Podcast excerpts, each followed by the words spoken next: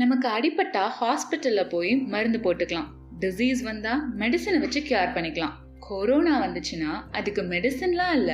ஆனா மெடிசன் வரும்னு நினைச்சு மனசை தேத்திக்கலாம். இப்படி நிறைய காயத்துக்கு மருந்து இருக்கு. ஆனா இன்னும் மருந்தால கியூர் பண்ண முடியாத நிறைய காயங்கள் இருக்கு. அதுக்கும் இப்போ மருந்து கண்டுபிடிச்சிட்டு இருக்காங்க. சரி இப்போ நீங்க எந்த ஒரு மருந்து விலை உயர்ந்த மருந்தா நினைக்கிறீங்க? அதே சமயம் பாகுபாடு இல்லாம எல்லா மக்களுக்கும் கிடைக்கிற ஒரு மருந்தா இருக்கணும். அது மட்டும் இல்லாம எந்த பிரச்சனை வந்தாலும் போகக்கூடிய ஒரே மருந்தா நீங்க எந்த மருந்து நினைக்கிறீங்க? தெரியலையா? Welcome to here is here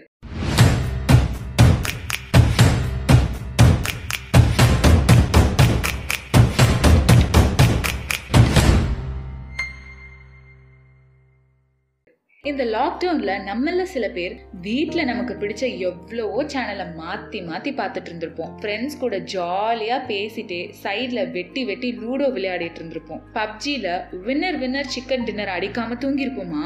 காலையில் சரி சரி ஜாலியாக மத்தியானம் போல் தூங்கி எந்திரிச்சிருப்போம். சும்மாவே உட்காந்து ஃபேன் சுற்றிட்டு இருக்கிறத பார்த்துட்டு இருந்திருப்போம். வெட்டி கதையாக மணிக்கணக்காக ஃபோனில் ஃப்ரெண்ட்ஸ் கூடயும் சில பேர் க்ரஷ் கூட கடலை போட்டிருப்பாங்க. இன்னும் சில பேர் லவ்வர் கூட பேசிட்டு இருந்திருப்போம். ஃபோனை மறக்காமல் சார்ஜ் போட்டிருந்திருப்போம். அப்பா கிட்ட அதை வாங்கிட்டு வாங்க இதை வாங்கிட்டு வாங்கன்னு அடம் பிடிச்சு ஒரு ஸ்நாக்ஸ் கடையே வாங்கியிருப்போம். அக்கா செய்கிற யூடியூப் சமையலை கஷ்டப்பட்டு ஏற்றுக்கிட்டு சாப்பிட்ருப்போம்ல அண்ணா தம்பி அக்கா தங்கச்சி கூட எல்லாம் சண்டை போட்டுட்டு ஜாலியா விளையாடி இருப்போம் ஆன்லைன் கிளாஸ்ல ஏன் தான் உட்கார்றோன்னே தெரியாம பாட்டு போட்டுட்டு ஜாலியா விளையாடிட்டு இருந்திருப்போம். ஒர்க் ஃப்ரம் ஹோம வேண்டா வெறுப்பா சகிச்சுக்கிட்டு பண்ணியிருந்திருப்போம். நல்ல வாய் நிறைய உட்காந்து மூணு வேலையும் சாப்பிட்ருப்போம் சாப்பாடா? ஒரு நிமிஷம் இருங்க.